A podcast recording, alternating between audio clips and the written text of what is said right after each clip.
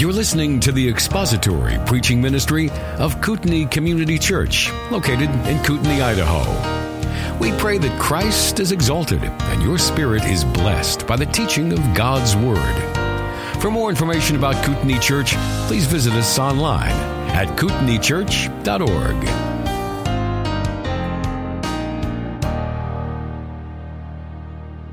Well, again, we're in chapter 6, verses 11 through 16 this morning. And last time, which was two weeks ago, we saw in verses 2 through 10 that Paul, once again, and it's the third time he's done this in this letter, addresses the issue of false teachers in the Ephesian fellowship. And um, he opens the letter in chapter 1 by just really urging Timothy to deal with what's going on in the city of Ephesus, to charge certain persons not to teach any different doctrine nor to devote themselves to myths and endless genealogies. And then again, we saw him deal with it in verses 1 through 5 of chapter 4, and he really gives us an understanding of the underlying forces involved in false teachers. By devoting themselves to deceitful spirits and teachings of demons, or some of your translations probably say the doctrines of demons, and it really is um, it's not the doctrines or teachings about demons per se, it's the doctrines that originate in demons. In other words, demonic teachings, demonic doctrines. And we also saw that along with the exhortations for Timothy to confront the false teachers and to teach and preach the Word of God, Timothy must also watch his own life. This is a uh, kind of a cyclical thing with Paul in this letter. He's got to take care of his own spiritual well being and so last time we saw how false teaching is like a potent communicable disease. And we use that metaphor of medicine or communicable diseases because Paul talks about teaching sound or healthy doctrine. It's like a virus that false teachers spread all around. And we saw that the disease then has a, uh, has a result in the people who do it. They become puffed up, swollen with conceit and pride, he says and also how that false teaching manifests itself in the people who listen to it. It generates envy, dissension, slander, evil suspicions, and constant friction.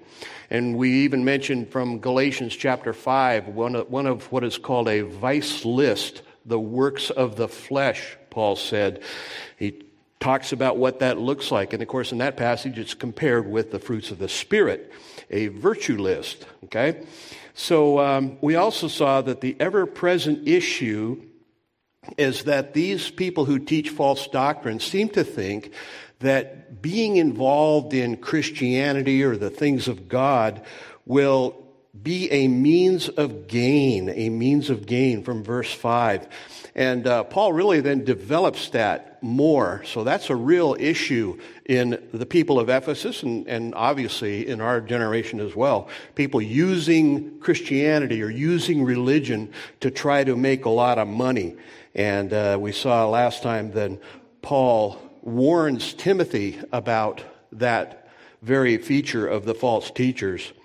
And um, the result of, of, the false teaching and, and their unchecked uh, propagation of their false doctrines was spiritual death. Those who desire to be rich fall into temptation, into a snare, into many senseless and harmful desires that plunge people into ruin and destruction. And then in verse 10, why, Paul? Why does that happen? For or because the love of money, and here again, this very commonly mistaught, misquoted verse it's not the money that is the root of all evil, it's the love of money that is the root of all evil, or all kinds of evils. It is through this craving that some have wandered away from the faith and pierced themselves with many pangs. Again, people departing from the faith. We've seen this too several times uh, throughout our study in 1 Timothy. False teachers, apostates, departing, departing from the faith. And so, this is Paul's pattern to uh, exhort Timothy to deal with false teachers and their false teachings, but also to deal with his own personal spiritual life. And that's exactly what he does in this section that we're going to look at this morning. He shifts gears from the false teachers in verse 11 and says, But as for you, O man of God, flee these things. This is a pretty easy passage to outline because of the five commands that Paul gives in uh, this passage to Timothy. Five imperative verbs that we're going to see. And so it's really pretty simple just to transfer that outline right to uh, your notes here. And so Roman numerals 1 through 5, we're just going to carry these command verbs right over into our outline and uh, create what's called a. Uh, um, a, uh, an applicational outline or maybe a hortatory outline, and uh, rather than one that's more exegetical. The exegesis is there; it's really be, been done by Paul, and now he's making application, application to Timothy, and of course, by extension, application to us. Pretty easy to outline. Five command force verbs. We're going to walk right through them in our passage this morning. The first one, we must flee. We must flee. In light of these false teachers spreading their false doctrines, spreading their false teaching, and all of this, the destructive uh, results of that, we must flee. The word means to escape danger, to find safety by fleeing. And uh, it might seem a little bit strange since we're going to be talking about fighting the good fight or engaging in spiritual warfare, that right out of the starting blocks, the first thing Paul says is run. You know, that's not something a commanding officer would usually prep his soldiers with, you know. You got to run the first thing you do. But this is spiritual warfare, and so that's important for us to remember. There are times where we need to run or flee. And um, remember, we're talking about spiritual warfare here, and sometimes these metaphors may be uh, a little more applicable to like an athletic event than warfare. Um, for example, if you're in a boxing match, you might need to know when to duck, right? Especially if you're boxing with somebody, you know, who's a really good fighter. Or maybe you're sitting behind him in an airplane harassing him. Did you see that this week? Um, Mike Tyson was being pestered by some guy, and uh, I, he, he was real proud of himself that Mike had, had hit, hit him. Well, he was still conscious and smiling. So I don't think Mike really hit him. Um, but you got to know when to duck a uh, professional uh, or any kind of a football running back, they make their living by running away from people, right? There are many alternative church philosophies out there, alternative from Scripture. Um, most of them are an appeal to the flesh in some way, shape, or form.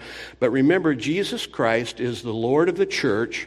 He gives us our marching orders, not man. We have to get them from Scripture. And uh, remember, like what Paul said last time, the, uh, the sound words of our Lord Jesus Christ and the teaching which accords with godliness. That is supposed to be our focus. Our message is the gospel and the word of God. Our method is preaching and teaching. Uh, what the Bible even says and acknowledges that the world thinks is the foolishness of preaching, but that's what we do.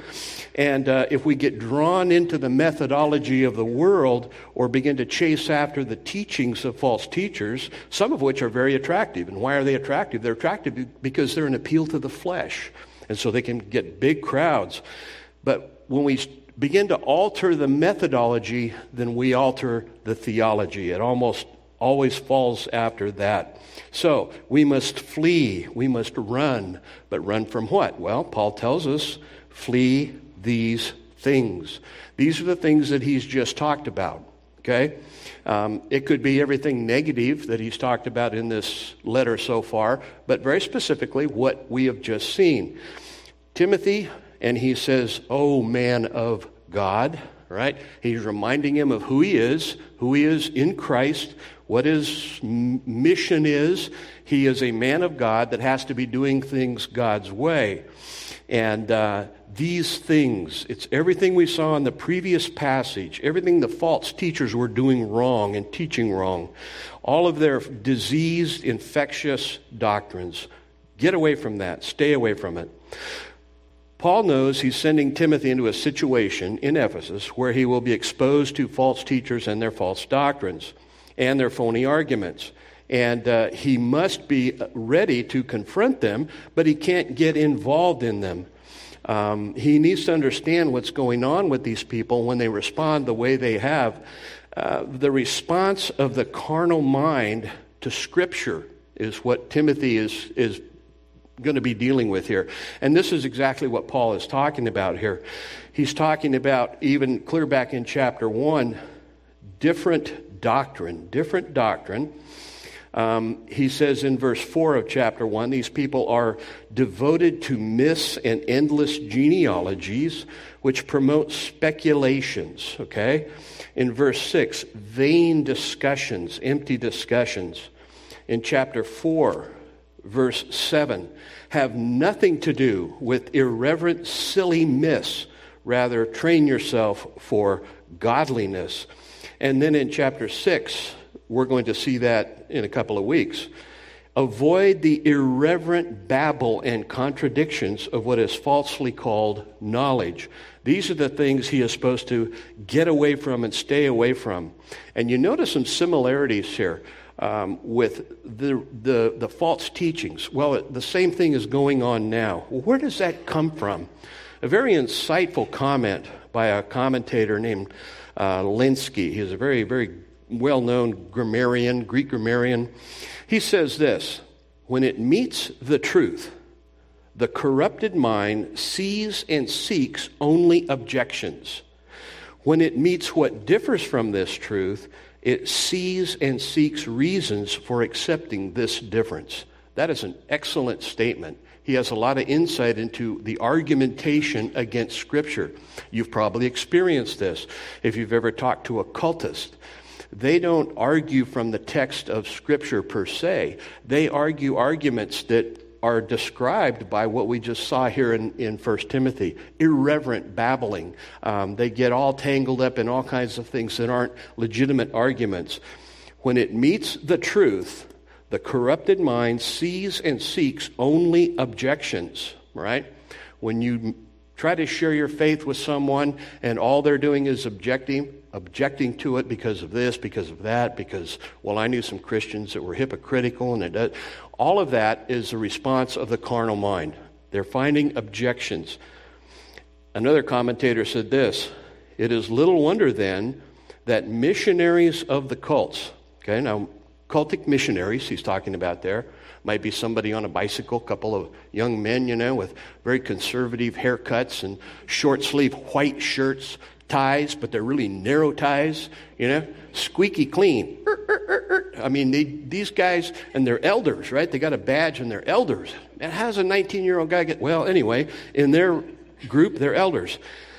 It is little wonder then that missionaries of the cults are so resistant to the gospel and so easily angered in theological discussions. Corrupt minds and argumentative dispositions go hand in hand with opposition to the gospel. Okay? You've probably experienced that. When somebody gets angry um, because you're sharing the gospel of Jesus Christ, more often than not, that is the response of the carnal mind. It's offensive to them. Why? Because every other system, other than biblical Christianity, is a works righteousness system. And if you start talking about the grace of God, it, it offends the carnal mind, which has to see itself as a part of the system. Okay? That's really what it boils down to. God has his people out there that do deal with these false teachers and their heresies, but he also equips and strengthens them to deal with the false teachers. And you can think of ministries that do that, right? We probably, some of you folks probably do that here or are involved in it or know people that are. Um, but God uh, especially equips them and he strengthens them to do those ministries. Joseph was a godly man, was he not? Extremely godly man. But when Potiphar's sleazy wife tried to engage him in a sexual relationship, he resisted her. And then when she actually physically tried to grab a hold of him, what did he do? He ran. He bugged out. He didn't hang around to the point that he left his coat there. Now, did he still get put in prison because she lied about him? Yes. But he knew what to do. He had predetermined that in that situation he was going to run. He was going to get out of the picture. Genesis 39 6 and following. So, application for us could be if you're way over involved in studying some aberration, maybe that it'd be better for you to spend more time studying the Word of God to build a foundation of truth by which you can can compare with these things. But it's not just that. In our generation, you don't have to go looking for this type of thing. It'll come to you. It'll come through your computer into your house or even on a handheld device, right?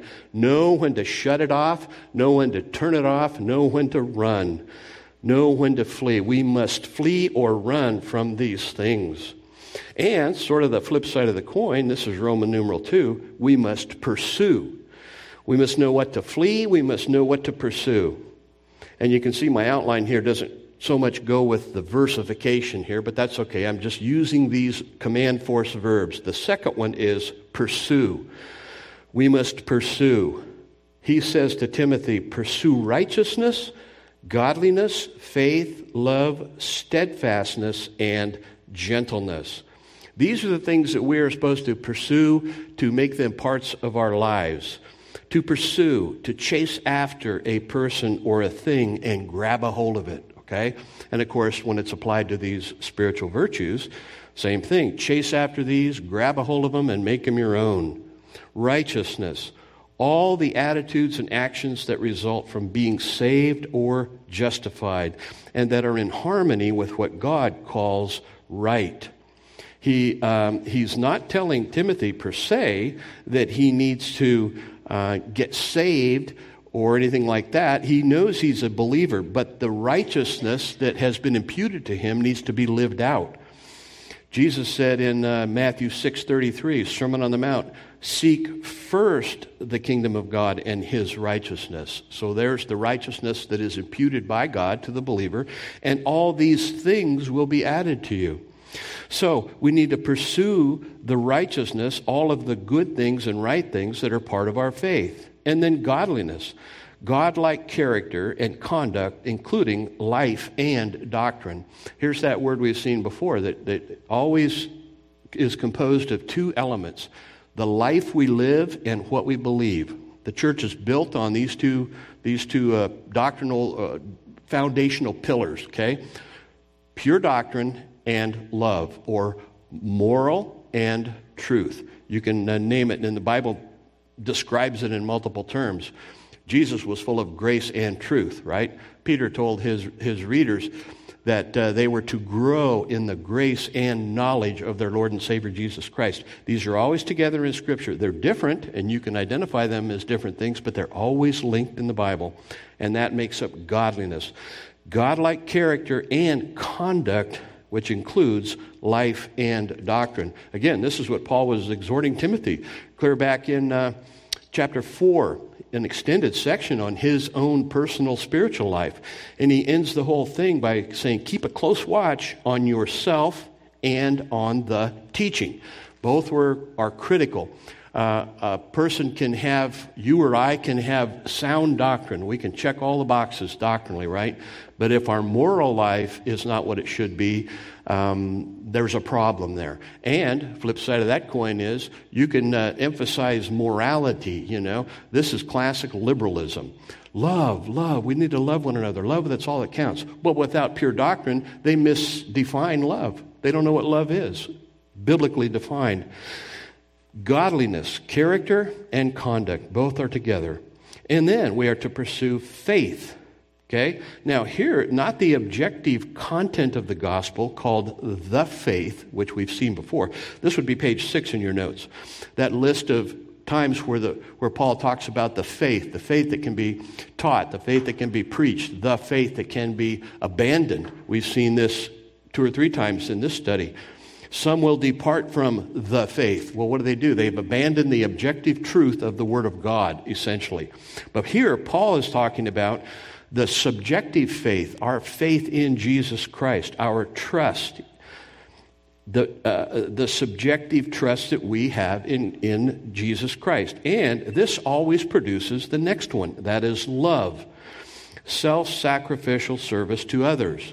Again, without the truth, that's going to be horribly mangled and misdefined by the world as it is now. What people call love now, compared to the Bible, is not love. Love is not two men or two women on a wedding cake. Okay? If they really loved each other, they would not engage in that behavior that is destructive, degrading, depraved, and that God has roundly judged and condemned all through Scripture.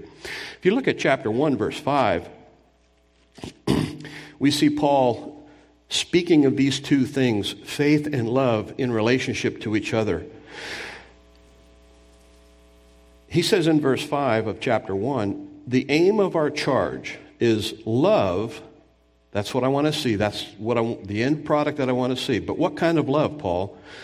Love that issues from a pure heart and a good conscience in a sincere faith. That's the biblical definition of love. You parents need to teach that to your children so when they grow up and grow older and somebody somewhere at some point in time uh, out under the moonlight is saying, I love you, I love you, I love you, they will understand what the real definition of love is and be able to interpret it accordingly. Paul wants to see love, but the love that he's talking about is comes out of a pure heart, a good conscience, and a sincere faith. True faith in Jesus Christ produces true love, right? And so that's what Paul wants us to pursue. Pursue righteousness, pursue godliness, produce faith, which produces love, but also pursue steadfastness, perseverance, faithful continuance through adverse or discouraging circumstances. Here's where sort of the rubber meets the road, right? Um, the characteristics of a man or woman who is unswerved from his deliberate purpose and his loyalty to faith and piety by even the greatest trials and sufferings. This is what the reformers called perseverance. True believers will persevere, and they don't do it in their own strength, they do it in the power of the Holy Spirit through the Word of God. Okay? We need to pursue that steadfastness. This same group of people, the Ephesian Christians, received a letter from the Apostle Paul, which in Ephesians chapter 4, Paul says this, talking about the people that he gave to the church. He says, he gave the apostles, the prophets, the evangelists, the shepherds, and teachers to equip the saints for the work of ministry, for the building up of the body of Christ, until we all attain to the unity of the faith and the knowledge of the Son of God, to mature manhood, to the measure of the stature of the fullness of Christ, so that we may no longer be children tossed to and fro by the waves and carried about by every wind of doctrine, by human cunning, by craftiness in deceitful schemes. If you don't pursue these things, righteousness, godliness, faith, love, steadfastness, then uh, you're like a leaf in the wind, the Bible says. You know, any doctrinal wind that blows down, and they come all the time, you know, doctrinal fads. You just get blown along by them. You pick up on the next thing and the next one, and you abandon that one and you go after the next one. That's not steadfastness.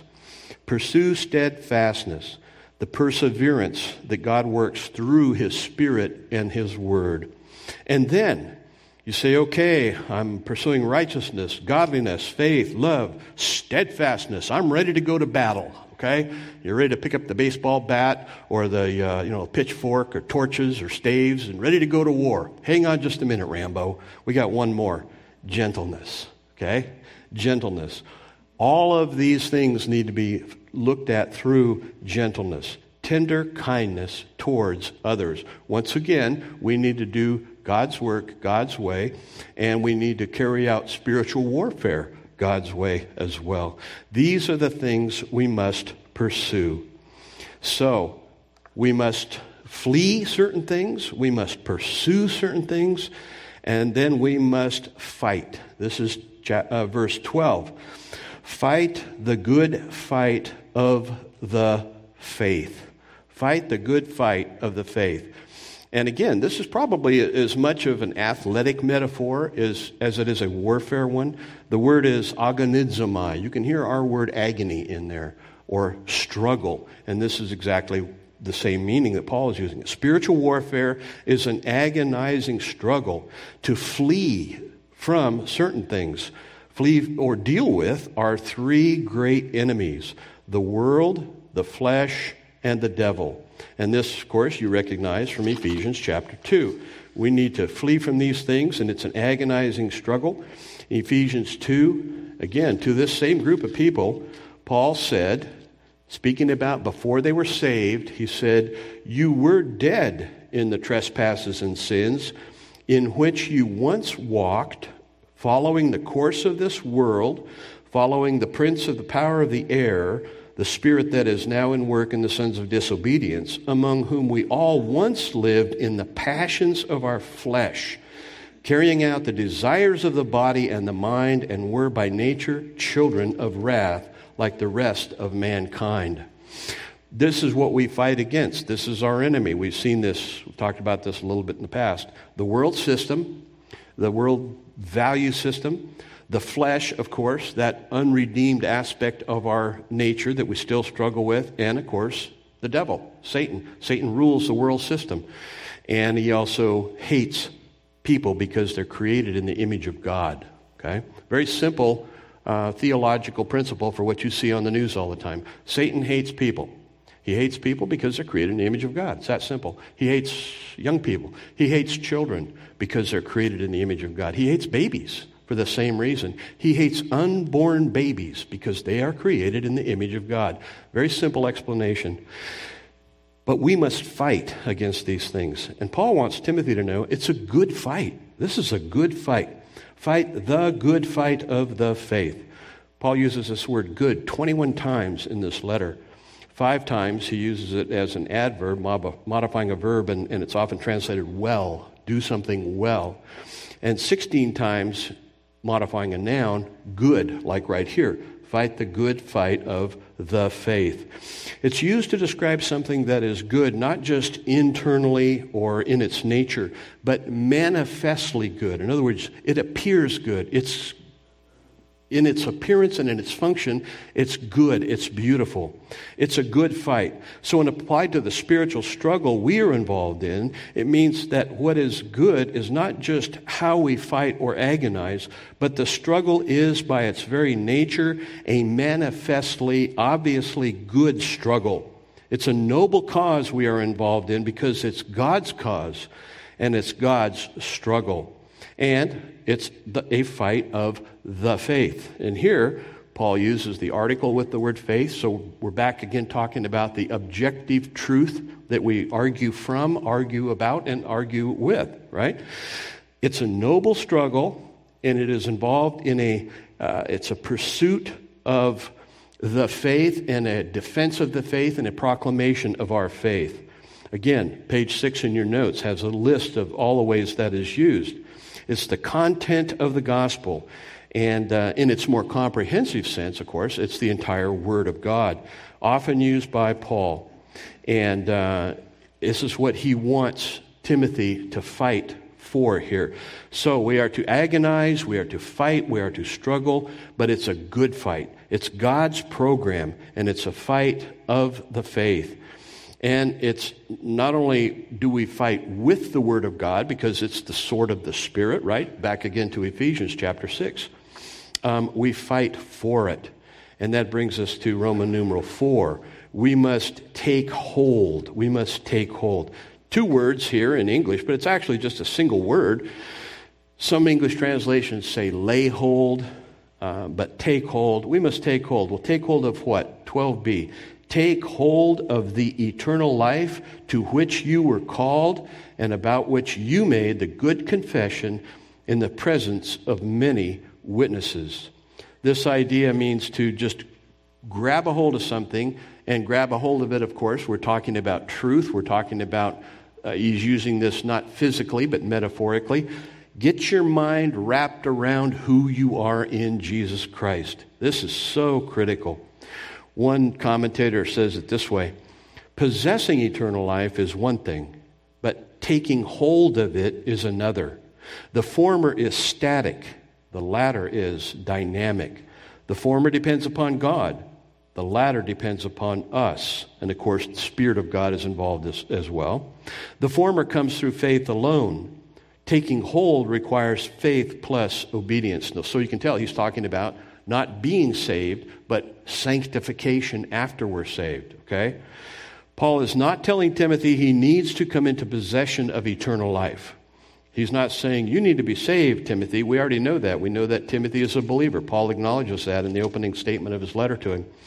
And um, he's basically saying, Get a grip on who you are, on the fact that you have eternal life.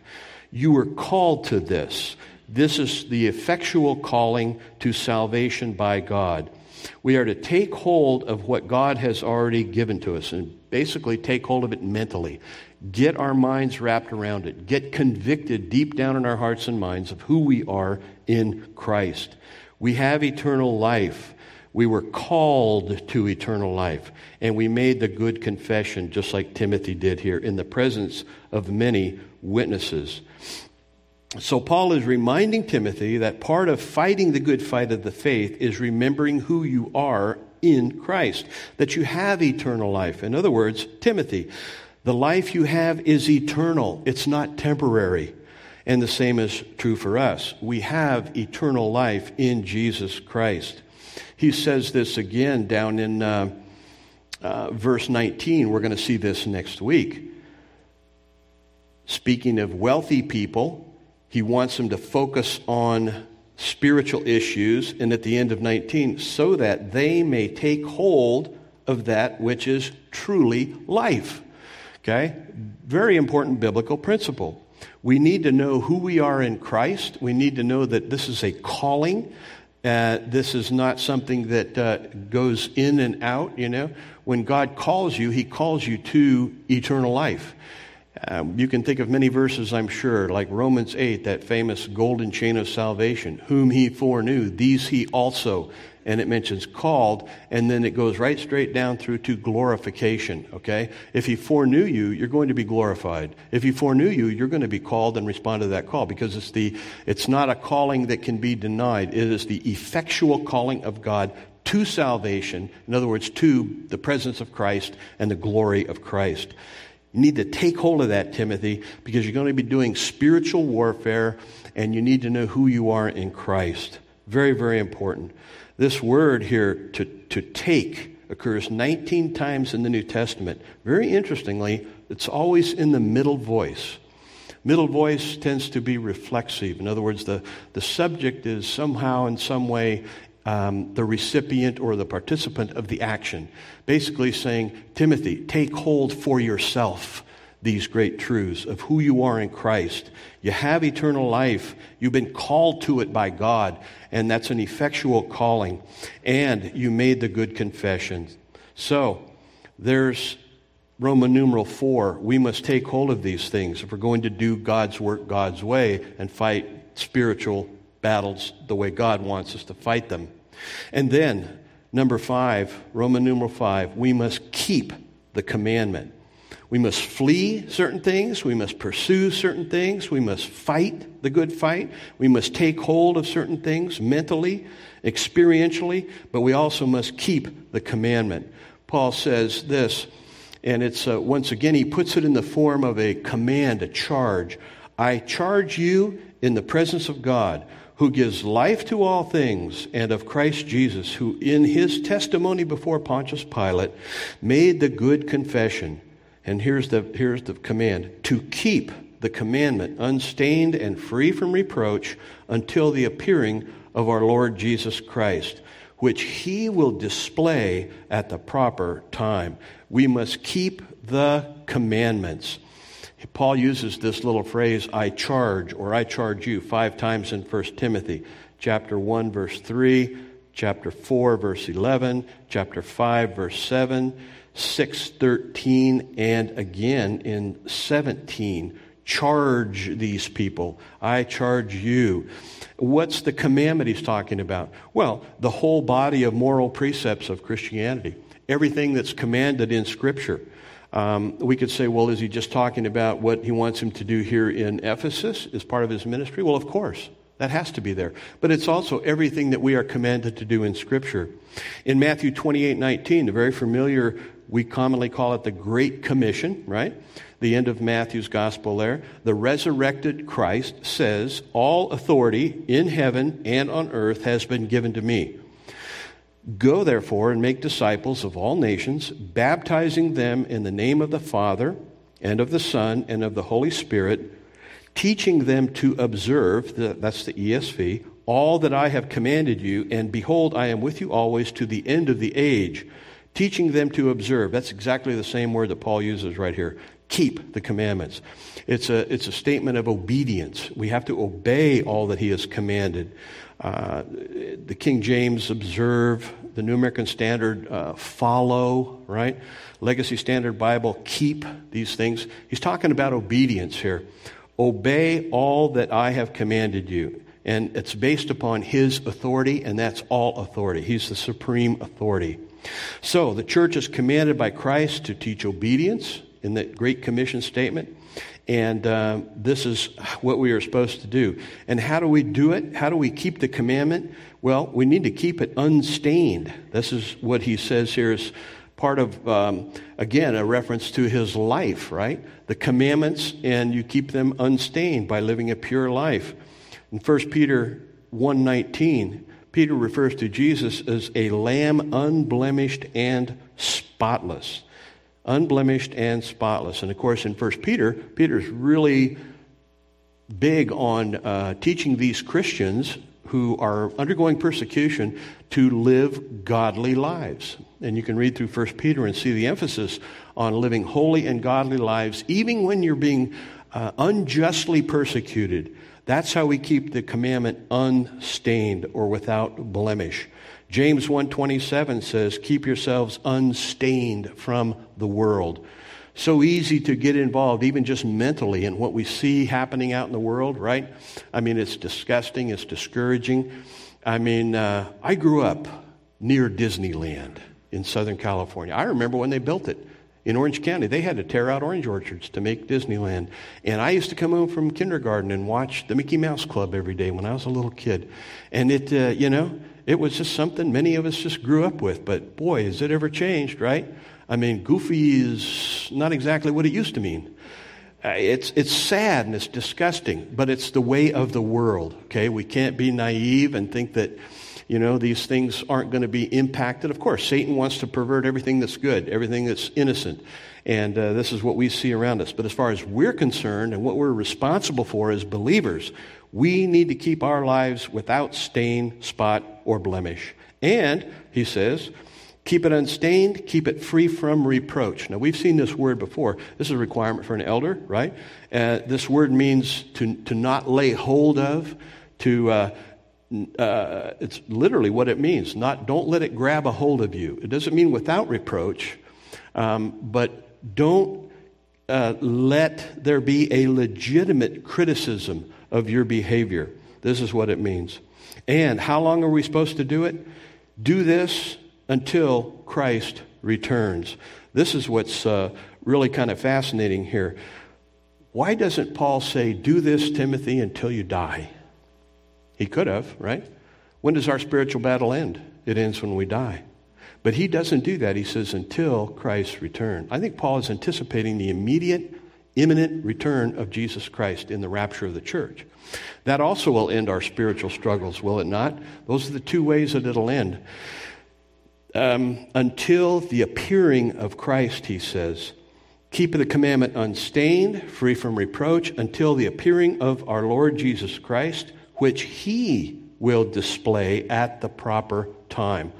Paul's anticipating being quickly, instantaneously removed from this planet through the rapture of the church. 1 Thessalonians 4 talks about that. He talks about it. That's his doctrine, okay? And by the way, if you don't think that's a legitimate thing to discuss or talk about, remember what's going on there. What category of theology is the rapture of the church? The dead in Christ will rise? That's a resurrection doctrine. We need to take it very seriously. So, Paul is telling Timothy how he wants him to fight the good fight. Fight the good fight God's way. We don't fight like the world does. We don't argue like the world does. We have the weapons of our warfare, right? They're spiritual weapons, and we need to be aware of that. So, five commands. We just transfer them right over and try to apply them to our lives to the best of our ability in the guidance of the Holy Spirit. Flee, pursue, fight, take hold, keep And so I thought this would be a good place to just stop and see if you have any thoughts or questions from what we've seen. It is. Yep. I believe that's agonizomai, or however you pronounce it. Yep. It is. Agonize. Yeah. To exasperate yourself. Yeah. It's a struggle. It's, and again, it's probably as much of an athletic metaphor. You know, picture that long distance runner. Um, they're usually not smiling when they cross the finish line. It's agony, you know. Uh, but yeah, it is. Same concept. Uh, Jude wants his readers to do exactly what Paul wants Timothy to do in Ephesus contend for the faith. And again, the faith. That's the faith is the objective content of our faith. This is so thematic throughout Paul's writings and throughout Scripture. Is the, the battle pretty much is a battle for the truth, right? So, anything else? Anybody else have any thoughts or questions? Yes. I, it's critical, as you say. Um, are, now you're talking about how we would deal with that person in an interpersonal interaction. Well, I think I think that um, uh, that last element there in number two, gentleness. We can speak the truth in gentleness, and you can see how this is done by the Apostle Paul in his writings. He always dealt gently with people. In Galatians, he said, I came to you, I was as, as gentle as a nursing mother. Boy, you can't, there's no more gentle picture than that. But it was also to the, to the uh, Galatian Christians that he really hammers them in the first chapter for abandoning the faith and going getting ready to chase after a different gospel. So when it came to dealing with believers in their growth and their spiritual lives, Paul was very gentle as a nursing mother. But when it came to dealing with false doctrine and uh, false gospels, he was a sledgehammer and not afraid to say it. But always in the sense of, you know, gentleness, but truthfulness as well. They have to be together. We have to speak the truth in love. Well, I think, um, yeah, I, and I have heard those people, probably not that one specifically, but um, um, once again, a little tell. Do they get angry? Why do they get angry? Why would they get angry if they are personally not a part of their system? Right? I'm not a part of my system. I'm a, I'm a, a passive recipient of the grace of God. Hallelujah. So if somebody wants to refute what I believe, number one, they got to do it from the text of Scripture, because that's the only way I'm going to be convinced. But also, um, you know, they can argue for their position all they want to. And um, I don't think it should discourage us, because if our arguments are coming from the Word of God and we're comfortable with that, we should be confident in that and, um, and not let that discourage us. That person is responsible before the Lord. And um, I think if we, if we just simply understand the Bible the best that we can, and then uh, try to, if it comes down to an interpersonal interaction, just state our case, but state it biblically. And that way, without being personal, it's not personal, that way their argument is with the Word of God and not with me personally. I always like to say, you know, it's not personal. It's kind of like, think of it like a SEAL team sniper. Not personal. Might be devastating, but it's not personal, right? They're equal opportunity devastators. So of course, I'm joking. Um, but if, if our argument is from the scriptures, then they may want to make it personal. And that was the whole point, I think, of this quote. Why do people get so upset personally about it, angry? Well, probably because they are an integral part of their system. It, and so the argument from grace is, is what? It's a, it, it devastates their carnal thoughts because grace and flesh are mutually exclusive. It's an offense to the carnal mind. It's as simple as that. I think. I'm not sure if that answers your question, but. Sure. Yeah. Anything else? Anybody else? you said that, Jeff, the inter, you know, but might not be the best metaphor I could have chose, but uh, kind of how my mind works. It hit home with me. Could have been uh, like you know Vito Corleone, you know, build business, you know. But uh, I, I think right, and you go back to Romans eight and you look at that passage, foreknow, whom he foreknew, that's an active verb. It's not foreknowledge. The Arminians will oftentimes, uh, it's a little sleight of hand. Well, sure, God has foreknowledge, and you, you need to stop. Whoa, whoa, that's not what it says. God foreknew. It's something he did. And it, it, it, it ends with glorification. And nowhere in that chain does anybody drop out. Everybody who he foreknew gets glorified. That's inarguable, unless you want to twist the scripture or make foreknowledge something God has, which he does have. He has all knowledge, he has perfect knowledge, he's omniscient. But that's not what Paul says. That is an active verb. It's something God did. Kind of like Sermon on the Mount. Jesus said, I never knew you. Well, it was not saying he didn't know about them. He never actively knew them. So, So in the kingdom of heaven, there'd be trouble. and, and the only solution I have is like my own salvation that I had nothing to do with. I'm totally dependent on the Spirit of God to convict that person of the truth. Right. And my job is simply to proclaim the truth the best of my ability and trust the Spirit to take that and do what He did with me and those who, who have come to know Him conviction, confession, repentance, and salvation. And that's the work of the Spirit of God. We can't take on our take on to ourselves. That's what our Arminians do. They take onto themselves all these different ways to manipulate people's emotions, and if we just do this or we just do that, well, God's God's method is to take the Word of God and faithfully teach it and preach it, and trusting Him with the results. So, but yeah, it, it is a concern, and it and it, that's a good sign if we're concerned about people's salvation, right? Okay. Anything else? Anybody else have any thoughts or comments? Okay, real quickly here in the minute, few minutes we have left, I have simply just added from 15b through 16, we must remember who our God is. Okay? Part of doing spiritual warfare is knowing who our commander is and who our Savior is.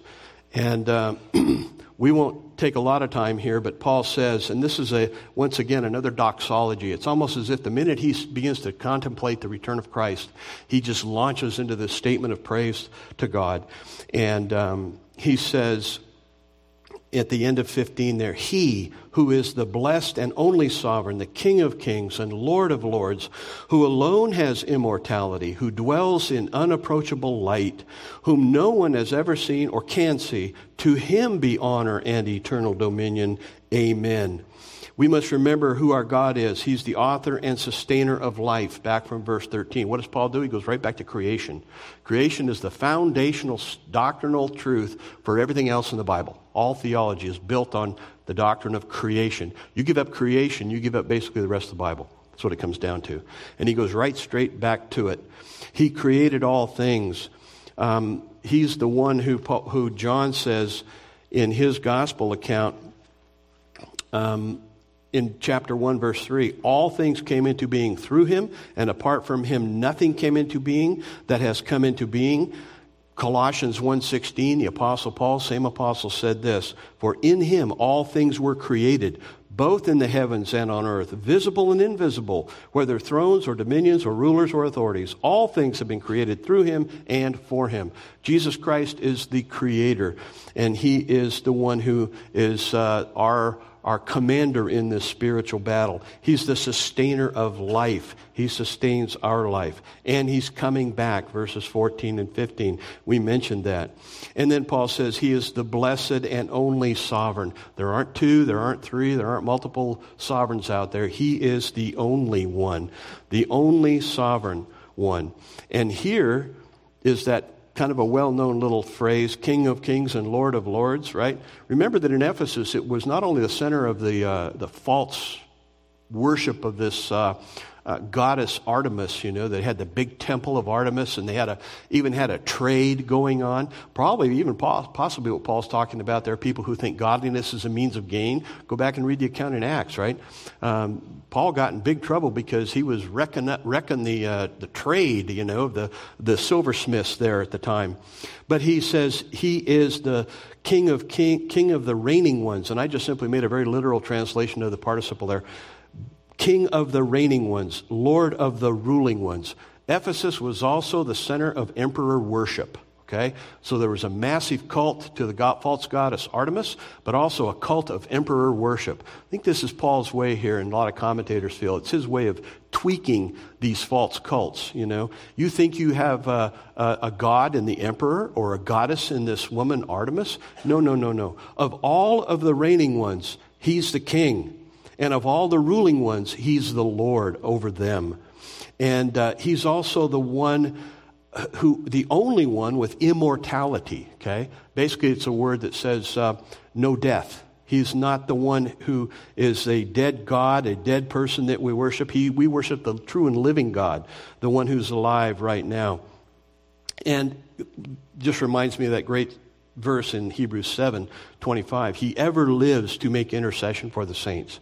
He ever lives. He's right alive right now making intercession for you if you're a believer in Jesus Christ. And because of all of that, He's, uh, he's the only one with immortality. He is the one whom no one has seen or can see, right? He's revealed in the person and work of Jesus Christ. And because of that, he's the one who is worthy, the only one worthy of eternal honor and dominion. So Paul ends this section with a statement of praise, a statement of the glory of God, and why he is the only one who is worthy of our honor and our worship. And he ends it all by saying, Amen. Thank you for listening to the latest podcast from Kootenai Church. If you'd like to learn more about Kootenai Church or to donate to our church ministry, you can do so online by visiting kootenaichurch.org. We hope you enjoyed this podcast and pray you'll join us again next time. Once again, thank you for listening.